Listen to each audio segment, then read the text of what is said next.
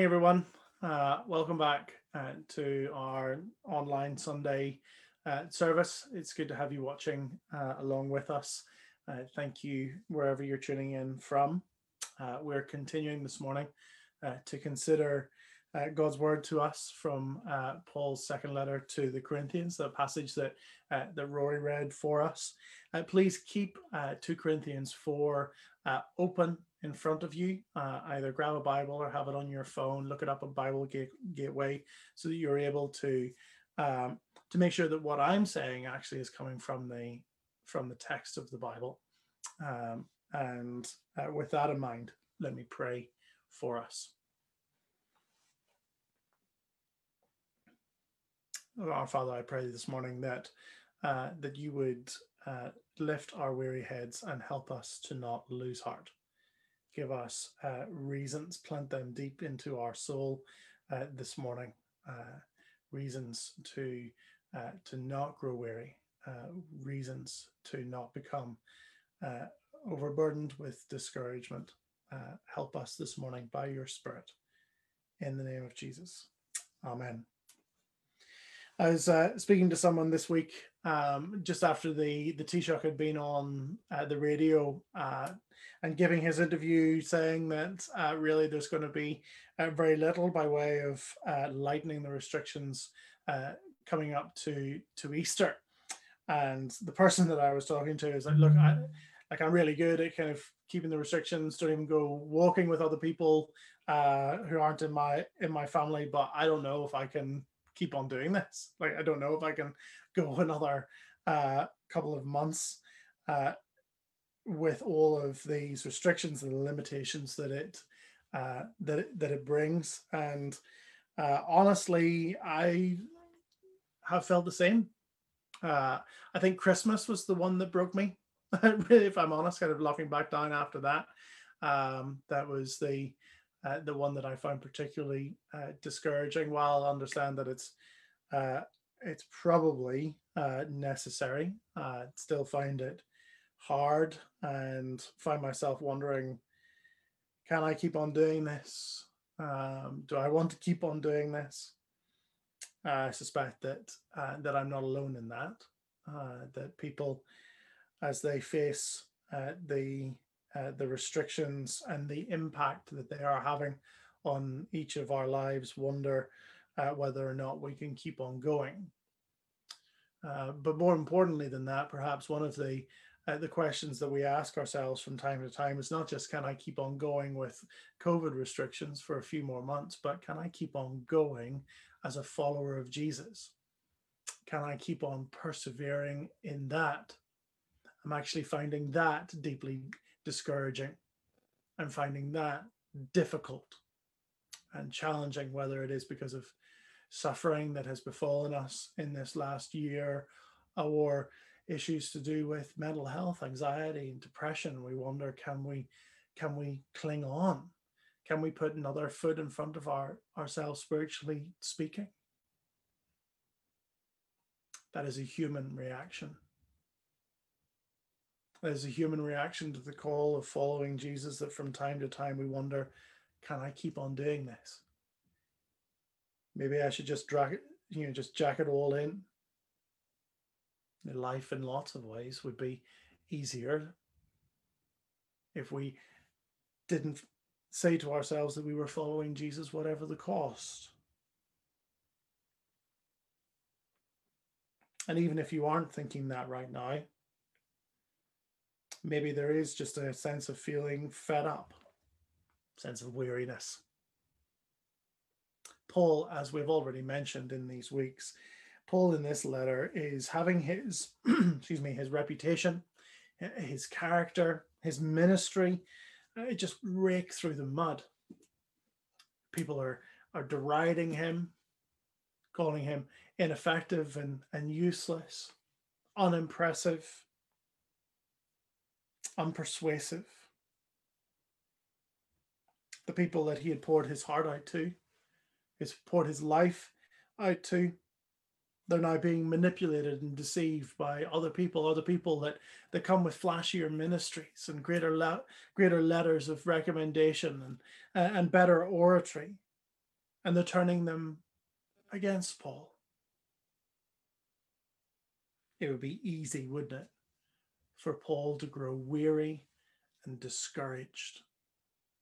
And yet, in this chapter, once in the passage that we're going to look at this morning, and then again in next week's passage, Paul says twice in this chapter, we do not lose heart.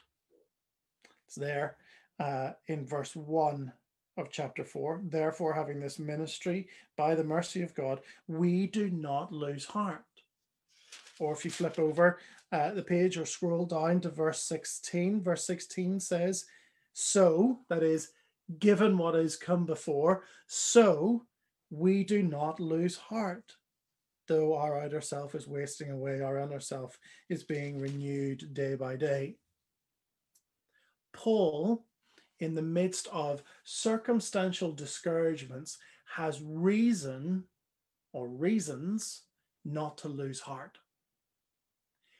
It is important, it is imperative for us this morning and next week as we view similar circumstantial discouragements of you know, relationship breakdown, suffering, ill health, being maligned for being a Christian, similar circumstantial discouragements.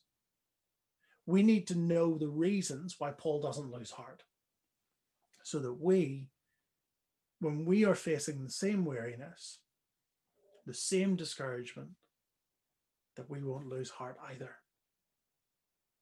Lord willing, most of us watching this this morning will have decades of following Jesus left ahead of us, decades of long obedience following Jesus through good seasons and difficult seasons. And so, how will you not lose heart? How will you not give up? Paul wants to show us the reasons why he doesn't lose heart. I think there are four in this short passage this morning. The first reason why he doesn't lose heart is because he remembers the mercy of God. So, remember the mercy of God. Verse 1 Therefore, having this ministry by the mercy of God, so the mercy of God is the causal factor, that is how this ministry has come to him, that's the means by which his mercy has come. It's come to him by the mercy of God. We do not lose heart. Because of the mercy of God, we do not lose heart. Paul draws his strength not from the circumstances around him, not from the results of his ministry, but from the mercy of God that has given him this ministry. He draws his strength from the mercy of God, not from the, the fruitfulness of his ministry. And what is this ministry? Uh, just to remind ourselves what it's the ministry that Paul was talking about in the passage that we looked at last week. It's the ministry that brings life. It's the ministry that has sur- the surpassing glory of Jesus. It is the ministry not of condemnation, but of righteousness. That's what he says on up in, in chapter 3, verse 9. It's that ministry. It's gospel ministry has come to him by the mercy of God. That ministry that writes the law not on tablets of stone, but on hearts of flesh and renews and brings people to life. Because he has that ministry by the mercy of God, he doesn't lose heart. He's focusing on the right thing. He's focusing not on the responses of people, not on the results of his ministry. I mean, that's what the, the so-called super apostles were doing, the people who were coming in and, uh, and deceiving and manipulating the Corinthian Christians. They were looking at they were looking at their megachurch. They were looking at the, the offering plate. Paul says, No, no, I'm not looking at that. I'm not focusing on those things. I'm focusing on the mercy of God that enables my faithful obedience, that enables my ministry. It's really important to focus on the right thing in order to be able to persevere. Uh, John Chroston, is probably not a name that is known to, to very many of you, but John Chroston was on the beach in Thailand on Boxing Day 2004. And some of you, being uh, of being not born in the year 2000, right? Happy birthday, Jenny. Uh, will remember Boxing Day 2004 because that was the day of the tsunami that happened in uh, in Thailand and Sri Lanka. And he was on the beach. And as he was on the beach, he saw the tide pull back and he knew what that signified. And so John Chroston began running up and down the beach and said, You have to get off the beach. You have to get to safety. You have to move to higher ground because there's a tsunami coming. Many people laughed at him, said, It's a glorious day. The sun is shining. Everything is fine. Merry Christmas. He said, No, you, you're not listening. Look at the wave. It's coming. And then he would run on to another person and maybe they might respond. But so many people laughed at him, derided him, thought that he was insane. If John Chroston was focusing on the results, on the responses of people, how many, how many deriding comments does it take for him to stop and go, well, sort these people. I'm finding the nearest mountain and climbing it. But he persevered. He persevered because he was focusing on the right thing. He had his eyes fixed on the right point. And the right point is not the responses of the people on the beach, it's the wave that's coming.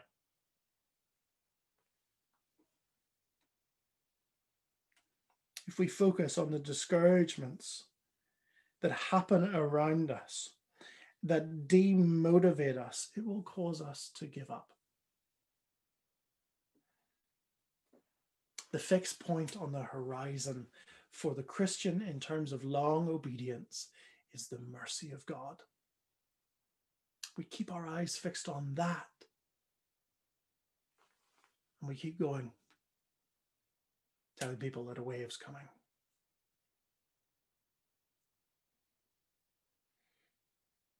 God's mercy, whether you realize it or not, is being extended to you you are watching this this morning by the mercy of God.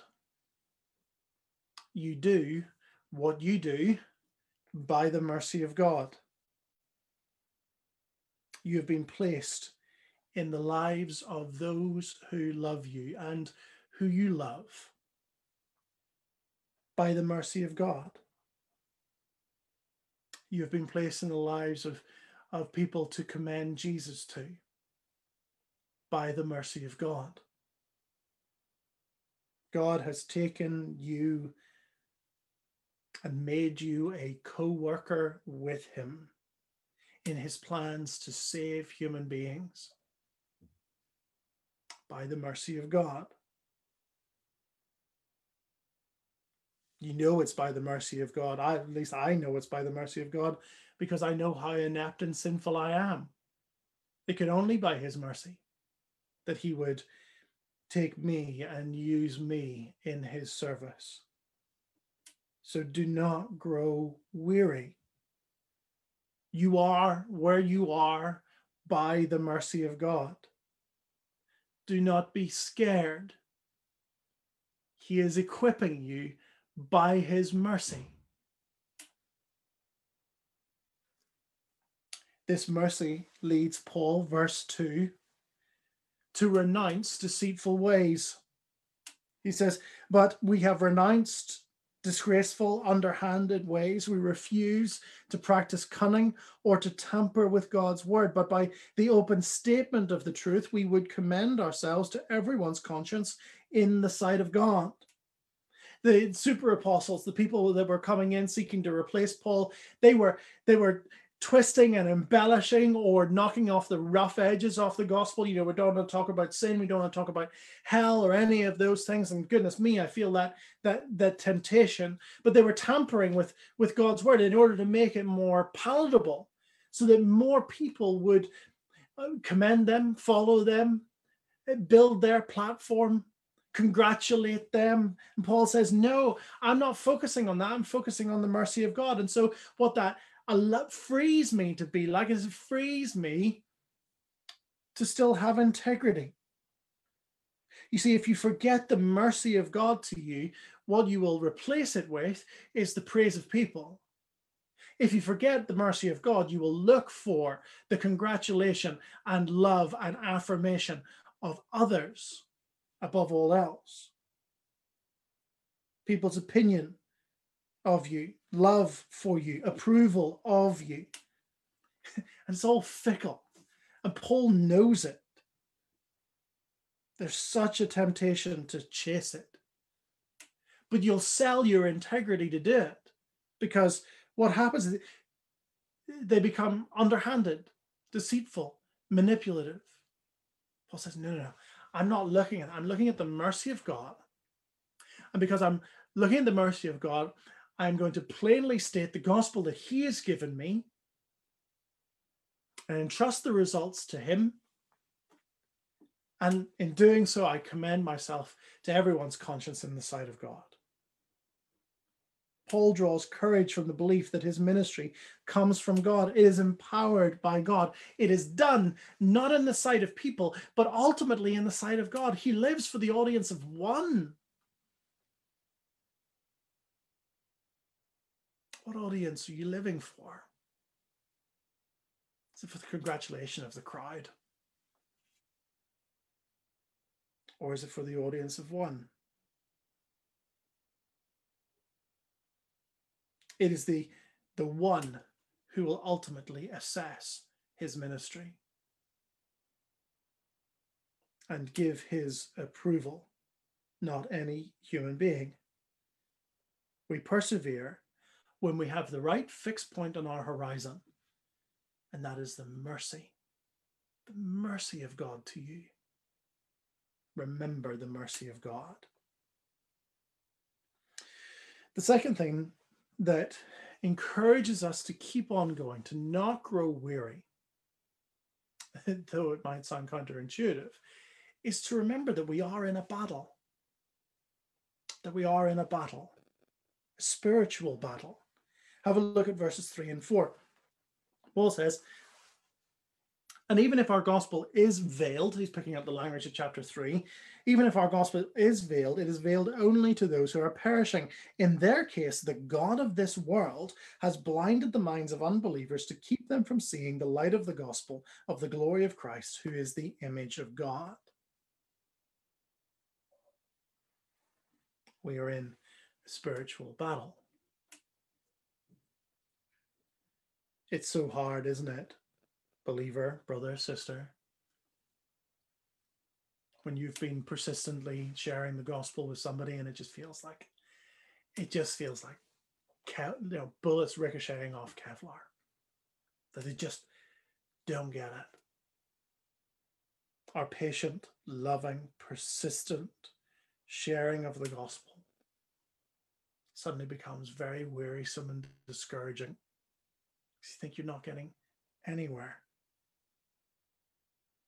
Paul here helps us by showing us what is going on in the unseen realms, by lifting the veil, as it were, to give us a glimpse behind the realities of what is seen. And what he shows us there is that no one will ever be argued into the kingdom. No one will ever be persuaded by, by mere human words, though Word, don't hear me wrong. Words are necessary. But it is not our persuasiveness because the problem of unbelief is not an intellectual problem. It is a problem of blindness. Where does this blindness come from? Well, Paul says it comes from the God of this world, small g. This is the only time in the Bible where the world, the word for God, small g, is used to describe Satan. It's very curious. the God of this world. The word world here, it's the world, it's the it's the word aeon, right? Uh, and it is probably better understood as age. It's not the it's not the word for the, uh, the the ball that we're standing on, right? It's not the word for the globe, the planet, the earth, right? It's more to do with the age that we are in, the God of this age. It is not that Satan rules the physical globe, it's that Satan rules this present age. Now, what is this present age? Well, it's the age of rebellion. Uh, the Bible, in its mind, only has uh, two ages. There are only two epochs of time, right? There is uh, there is the age now and the age to come. And the age now began with Adam and extends to, to us here. It is the age when, when humanity is, uh, is arrayed in, uh, in, in treasonous rebellion against God, where we don't want anything to do with Him, where our hearts are hardened towards Him. That's the age that we are in currently. And the age to come is the age when God will make all things new. The age that was inaugurated with the coming of Jesus and will finally be consummated when he comes again. And so, in a sense, we live in in an overlap of the ages, but the this present age is the age of rebellion, and Satan Satan is having a field day. He is the he is the small g god over this present rebellious age. But even in saying that, Paul has things to encourage you with. Not least of all because it means that Satan isn't God over all ages, over all times, or all places. He has been given a rule of sorts for a time. There is implied limitation here. The God of this age the God of this world, not all worlds to come. And how does he rule it? He blinds people. He blinds people so that they cannot see the glory of Jesus. This is really important for us in understanding evangelism and what it means to evangelize our friends and our family. That unbelief is at root not an intellectual problem, but it is blindness to glory. That is, that people look at Jesus and they do not see him as beautiful, they do not see him as glorious, wondrous, sweet, majestic, or compelling. But like the aroma analogy in chapter two, they, they smell the smell of the gospel and it smells like death they look at Jesus and go, Him? You want me to you want me to follow him? And yet the Christian sees the Lord Jesus Yes, him. For he is wondrous and glorious. There is a light that emanates from the gospel, just as it did from Moses' face. That is the light of the unfading glory of Christ and people by nature, because of what the God of this age has done, they cannot see it. That, just to refer back to last week's text, that is why boredom is so dangerous. Because boredom could just be another way of acknowledging, I don't see the glory of Jesus. I don't see him as beautiful. I don't see the glory of Jesus in the gospel anymore. When I read about who he is or what he's done or consider what it means, I don't see mind stimulating, affection stirring, will motivating glory. I just see words.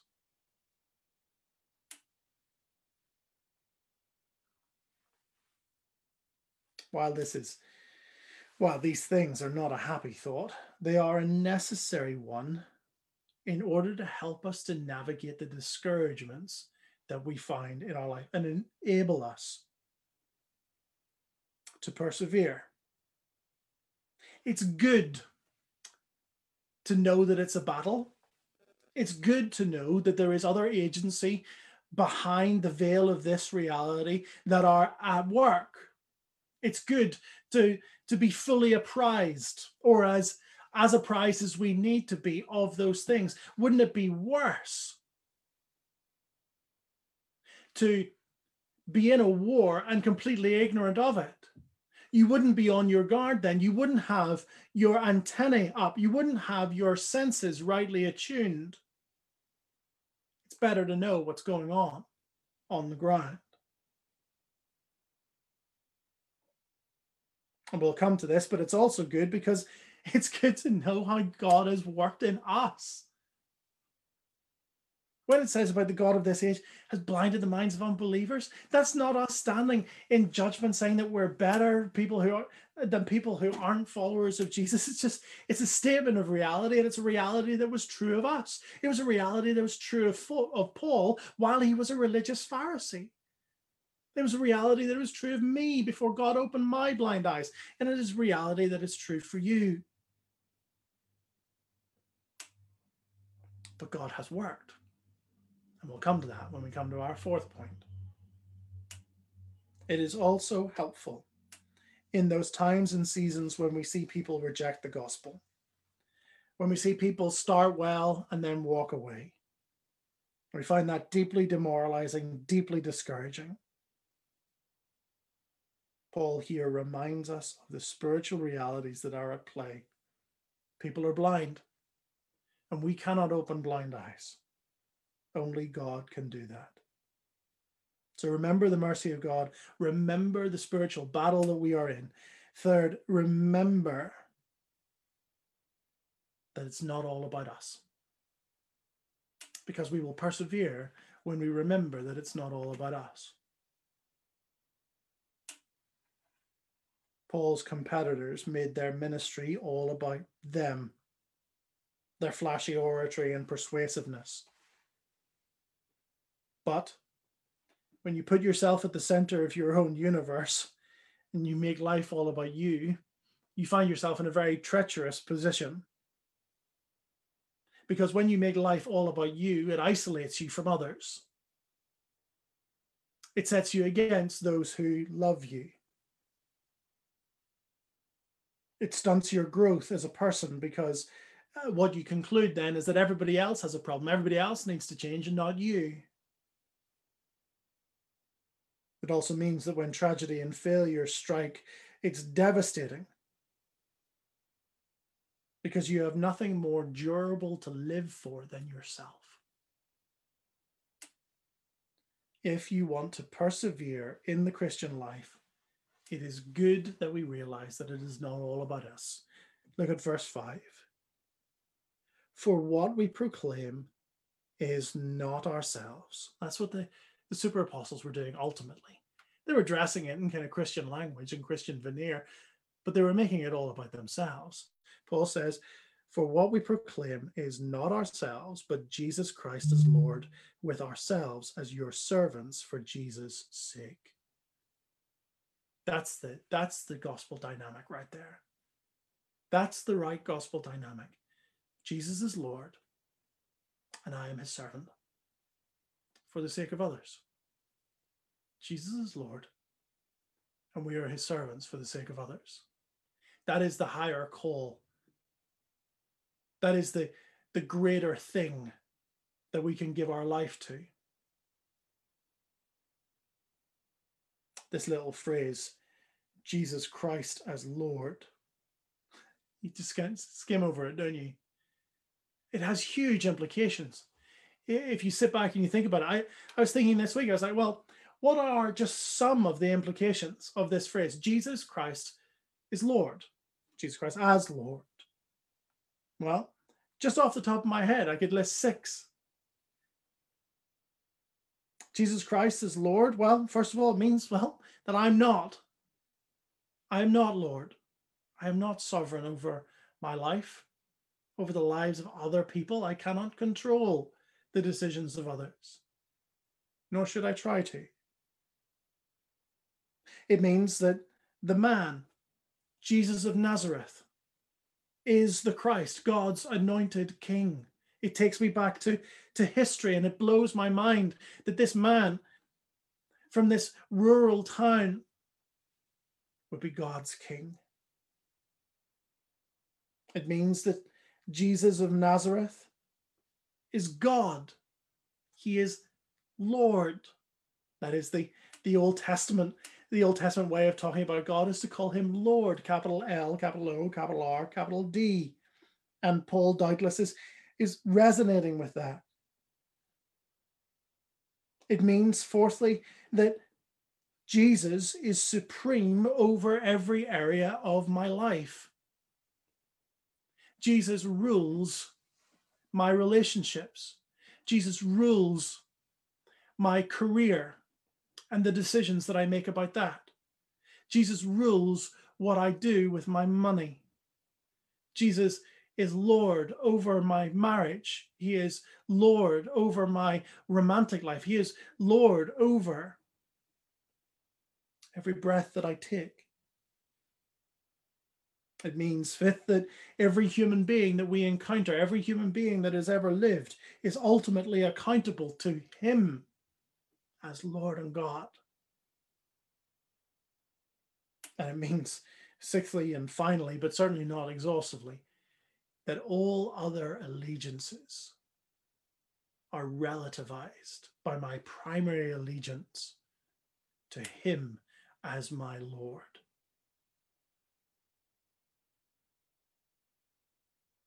If you grasp that Jesus Christ is Lord, you have grasped the Christian gospel. And what we proclaim isn't ourselves, it isn't our own little petty lordships. It is Him. Because sustained life comes from sustaining meaning. And the only sustain, sustaining meaning that you will have in your life is to live for something bigger than yourself. And there is nothing bigger, more glorious, more supreme, no more eternally enduring than to live for Jesus. You live for Jesus Christ as Lord and proclaim him in word and deed. Then you will have given yourself to something to a meaning and a significance that no discouraging circumstance can ever take you from. That is how you persevere. Find a meaning that suffering cannot take away. Jesus Christ is Lord. Fourthly and finally, we persevere when we remember that God has shown us his glory. Persevere by remembering the mercy of God. Persevere by remembering the spiritual battle, those realities that we find ourselves in. Persevere by remembering that it's not all about us. And persevere by remembering that you have seen by faith the glory of God. Verse 6 For God, who said, let, let light shine out of darkness, has shone in our hearts to give the light of the knowledge of the glory of God in the face of Jesus Christ. If unbelief is blindness to glory, then it is ultimately God's work and his good pleasure to open blind eyes so that we, by faith in Jesus, might behold the surpassing wonder of him. It is through faith that this is done. It is through faith that he opens our eyes. There is deliberate allusions here to the Old Testament. It, there, there's either an allusion here when, when Paul says, let light shine out of darkness.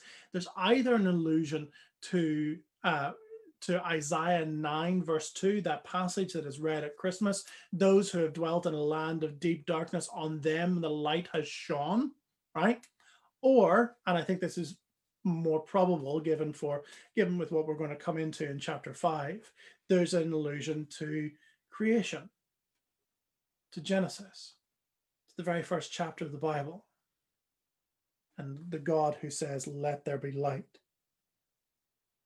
Creation lay in darkness and chaos. And God said, Let there be light. And when He did, order and life sprung into being. So too, when He speaks to the dead and darkened heart, through the light of the gospel, when it dawns in our life, it brings new life. It brings order to the chaos that we feel.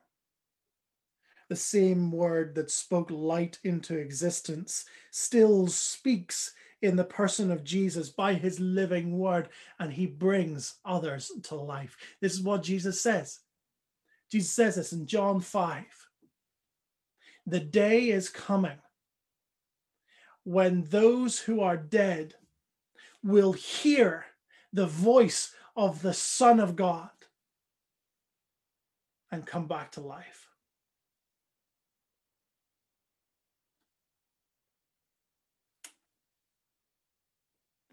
And just as darkness conceals, so light gives knowledge. What does this light give knowledge of? The glory of God in the face of Jesus.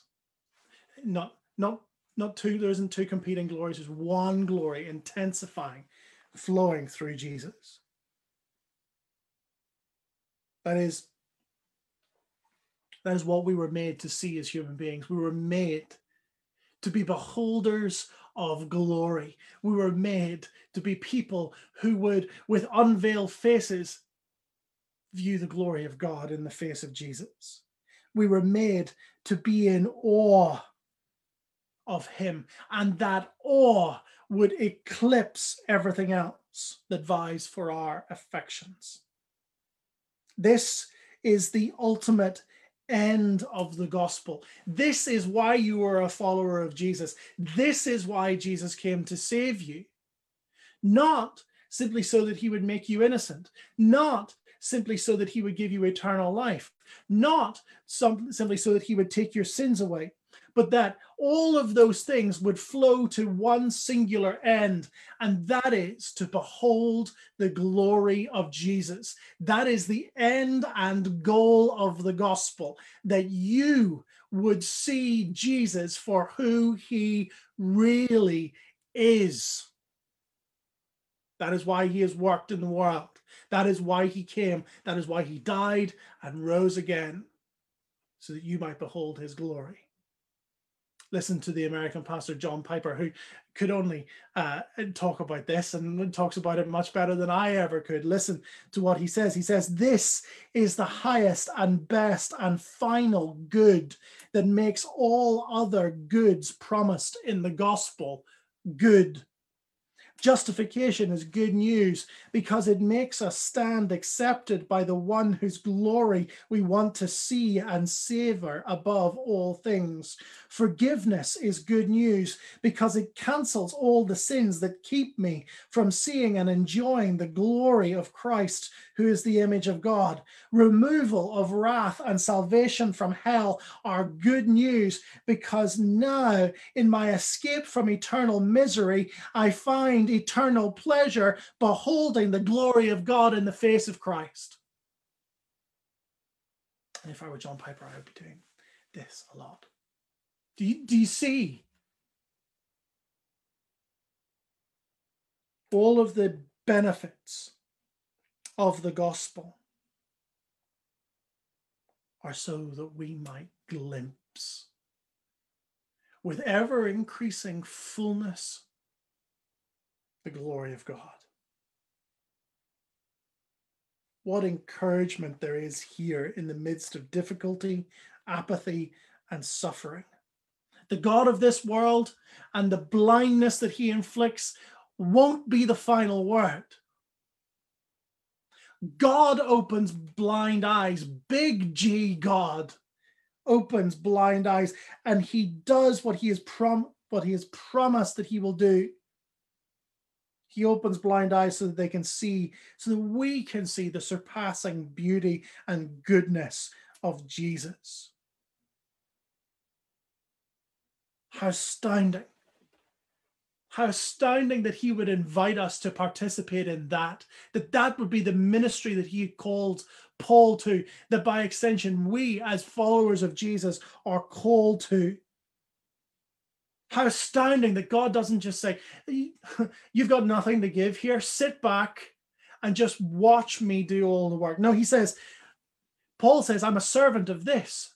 We are called to be servants of that. Our gracious Heavenly Father invites us to participate with Him in that ministry. He uses our faltering words and our failing witness, and He uses it to open blind eyes to see the glory of Jesus. This is the Christian family business. And our Heavenly Father says to us, His children, it's going to be hard. It's going to be discouraging, but I will pour out my mercy on you. I will pour out my mercy and enable you. And once in a while, just every once in a while, you'll see me blow the doors off somebody's heart and you'll see the scales, you'll hear the penny drop, and you will see them behold the glory of Jesus. And that will increase your joy and that will help you to persevere. Just every once in a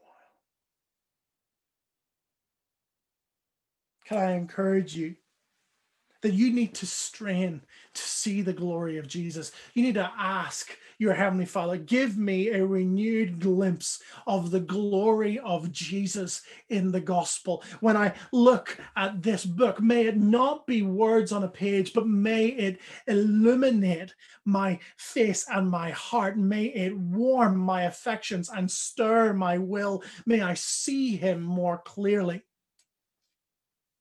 sing songs which speak of his glorious person and his wonderful work and sing them with gusto. Let them seep into every pore of your soul so that you might behold his glory more, because that's how you will persevere. Share with one another the beauties and joys that you have glimpsed in the gospel, that you have come to understand in the person of Jesus. Tell that in your prayer triplets. Tell that in your community groups. Recall to one another his work in your life. Cry out to him together for that mercy that he promises to give Bring your weary souls to Him, and there find rest in the warmth of His glory. Let's pray.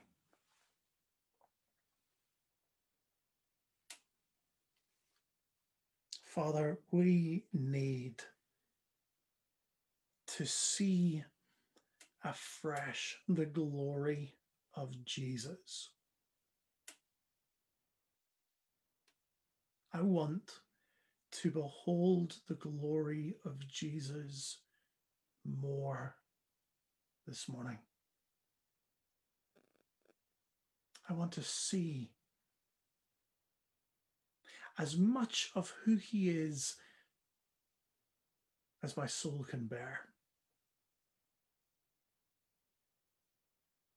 Because I am weary. And I know that my brothers and sisters are weary too and discouraged. In your mercy, you have met us this morning and encouraged our hearts. Now I pray May we glimpse the glory of Jesus with our new spiritual eyes. And in doing so, would we have a renewed vigor and desire to follow him, whatever the cost. I pray these things in the name of Jesus. Amen. Amen, everyone. I'll see you soon.